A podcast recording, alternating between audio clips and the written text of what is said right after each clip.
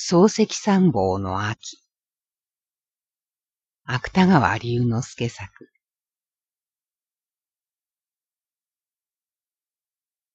与謝の細い往来をつま先上がりに上がっていくと、古ぼけた板屋根の門の前へ出る。門には伝統が灯っているが、柱に掲げた表札のごときは、ほとんど有無さえも半然しない。門をくぐると砂利が敷いてあって、そのまた砂利の上には庭木の落ち葉がふんふんとして乱れている。砂利と落ち葉とを踏んで玄関へ来ると、これもまた古ぼけた格子戸の他は壁と言わず下見と言わず、ことごとくツタに覆われている。だから、案内をこうと思ったら、まずそのツタの枯れ葉をガサつかせて、ベルのボタンを探さねばならん。それでもやっとベルを押すと、明かりの差している障子が開いて、即発に言った女中が一人、すぐに格子戸の掛け金を外してくれる。玄関の東側には廊下があり、その廊下の欄干の外には、冬を知らない特産の色が一面に庭をうずめているが、客間のガラスと漏れる伝統の光も、今はそこまでは照らしていない。いや、その光が差しているだけに、向こうの軒先に吊るした風卓の影も、かえって濃くなった宵闇の中に隠されているくらいである。ガラス戸から客間を覗いてみると、雨漏りの跡とネズミの食った穴とが白い紙張りの天井に半端とまだ残っている。が、十条の座敷には赤いゴワズルの炭が敷いてあるから、畳の古びだけは文明ではない。この客間の西側、玄関寄りには、サラサのから紙が二枚あって、その一枚の上に古色を帯びた壁掛けが一つ下がっている。朝の字に黄色に百合のような花を抜い取ったのは、津田清風しか何かの図案らしい。このから紙の左右の壁際には、あまり上等でないガラスとの本箱があって、その何段かの棚の上には、ぎっしり洋書が詰まっている。それから廊下に接した南側には、殺風景な鉄格子の西洋窓の前に、大きなシタンの机を据えて、その上に、すずりや筆立てが、試験の類や包丁と一緒に、存外行儀よく並べてある。その窓を余した南側の壁と、向こうの北側の壁とには、ほとんど軸のかかっていなかったことがない。増沢の牧畜が高校の文章千個のことと挨拶をしていることもある。木案の花開く万国の春が五小石の木蓮と鉢合わせをしていることもある。が、客間を飾っている書画は一人これらの軸ばかりではない。西側の壁には安井宗太郎の油絵の風景画が。東側の壁には斎藤よりしの油絵の草花が。そうしてまた、北側の壁には、明月禅師の無限金という草書の横物が、いずれも額になってかかっている。その額の下や軸の前に、あるいは同平に梅もどきが。あるいは政治に菊の花がその時々で投げ込んであるのは、無論奥さんの風流に相違あるまい。もし先客がなかったなら、この客間を覗いた目をさらに次の間へ転じなければならん。次の間といっても、客間の東側には、からかみも何もないのだから、実は一つ座敷も同じことである。ただ、ここは板敷きで、中央に広げた法一軒余りの古絨毯の他には、一枚の畳も敷いてはない。そうして、東と北の二方の壁には、新古、和漢用の書物を詰めた、むやみに大きな書棚が並んでいる。書物はそれでも詰まりきらないのか、直に下の床の上へ積んである数も少なくない。その上、やはり南側の窓際に置いた机の上にも、軸だの、北条だの、画集だのが雑然と渦高く盛り上がっている。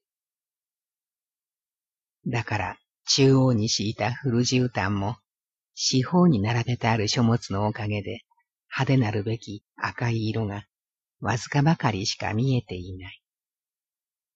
しかも、その真ん中には小さい下の机があって、そのまた机の向こうには座布団が二枚重ねてある。銅印が一つ、石印が二つ三つ、ペン皿に変えた竹の茶器、その中の万年筆、それから玉の文鎮を置いた一つぞりの原稿用紙。机の上には、この他に老眼鏡が載せてあることも珍しくない。その真上には、伝統が高校と光を放っている。傍らには瀬戸火鉢の鉄瓶が虫の鳴くようにたぎっている。もし予算が甚だしければ、少し離れたガスタン炉にも赤々と火が動いている。そうしてその机の後ろ、二枚重ねた座布団の上には、どこか獅子を思わせる背の低い反白の老人が、あるいは手紙の筆を走らせたり、あるいは東本の刺繍を翻したりしながら、淡然と一人座っている。漱石三宝の秋の夜は、こういう症状たるものであった。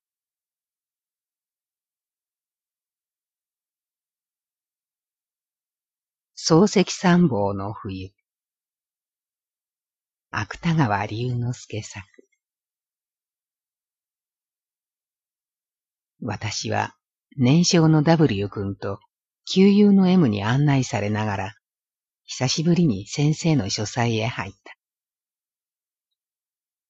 書斎はここへ立て直った後、すっかり日当たりが悪くなった。それから、シナのゴワズルのタンも、いつの間にかだいぶ色が冷めた。最後に元の茶の間との境、さらさのからかみのあったところも、今は先生の写真のある仏壇に形を変えていた。しかし、その他は相変わらずである。要所の詰まった書棚もある。無限金の額もある。先生が毎日原稿を書いた小さい下の机もある。ガス暖炉もある。屏風もある。円の外には芭蕉もある。芭蕉の軒を払った葉裏に大きい花さえ腐らせている。動員もある。瀬戸の火鉢もある。天井にはネズミの食い破った穴も。私は天井を見上げながら独り言のようにこう言った。天井は張り替えなかったのかな？張り替えたんだがね、ネズミのやつにはかなわないよ。M は元気そうに笑っていた。11月のある夜である。この書斎に客が三人あった。客の一人は王君である。王君は、綿貫兵一郎という、失明のある大学生であった。後の二人も大学生である。しかし、これは王君が今夜先生に紹介したのである。その一人は袴を履き、他の一人は制服を着ている。先生はこの三人の客にこんなことを話していた。自分はまだ生涯に三度しか万歳を唱えたことはない。最初は、二度目は、三度目は、制服を着た大学生は、膝のあたりの寒いために、始終ブルブル震えていた。それが当時の私だった。もう一人の大学生。袴を履いたのは K である。K はある事件のために先生の没を来ないようになった。同時にまた、旧友の M とも絶好の形になってしまった。これは世間も周知のことであろう。また、10月のある夜である。私は一人この書斎に先生と膝を突き合わせていた。話題は私の身の上だった。文を打って口をこするのもよい。しかし、買う方は商売である。それをいちいち注文通り引き受けていてはたまるものではない。品のためならばとにかくも、慎むべきものは乱作である。先生はそんな話をした後、君はまだ年が若いから、そういう危険などは考えていない。それを僕が君の代わりに考えてみるとすればだね、と言った。私は今でもその時の先生の微笑を覚えている。いや、暗い軒先の芭蕉のそよぎも覚えている。しかし、先生の訓戒には、中だったと言い切る自信を持たない。さらにまた、十二月のある夜である。私はやはりこの書斎にガス暖炉の火を守っていた。私と一緒に座っていたのは、先生の奥さんと M とである。先生は、もうぶっこしていた。M と私とは、奥さんにいろいろ先生の話を聞いた。先生は、あの小さい机に原稿のペンを動かしながら、床板を漏れる風のために悩まされたということである。しかし、先生は豪語していた。京都あたりの茶人の家と比べてみたまえ。天井は穴だらけになっているが、とにかく僕の書斎は雄大だからね。穴は今でも開いたままである。先生の没後、七年の今でも。その時、若い W 君の言葉は、私の追憶を打ち破った。和本は虫が食いはしませんか？食いますよ。そいつにも弱っているんです。M は高い書棚の前へ W 君を案内した。三十分の後、私は誇り風に吹かれながら W 君と街を歩いていた。あの書斎は冬は寒かったでしょうね。W 君は太い杖を振り振り、こう私に話しかけた。同時に私は心の中にありありとそこを思い浮かべた。あの、症状とした先生の書斎を。寒かったろう。私は何か興奮の湧き上がってくるのを意識した。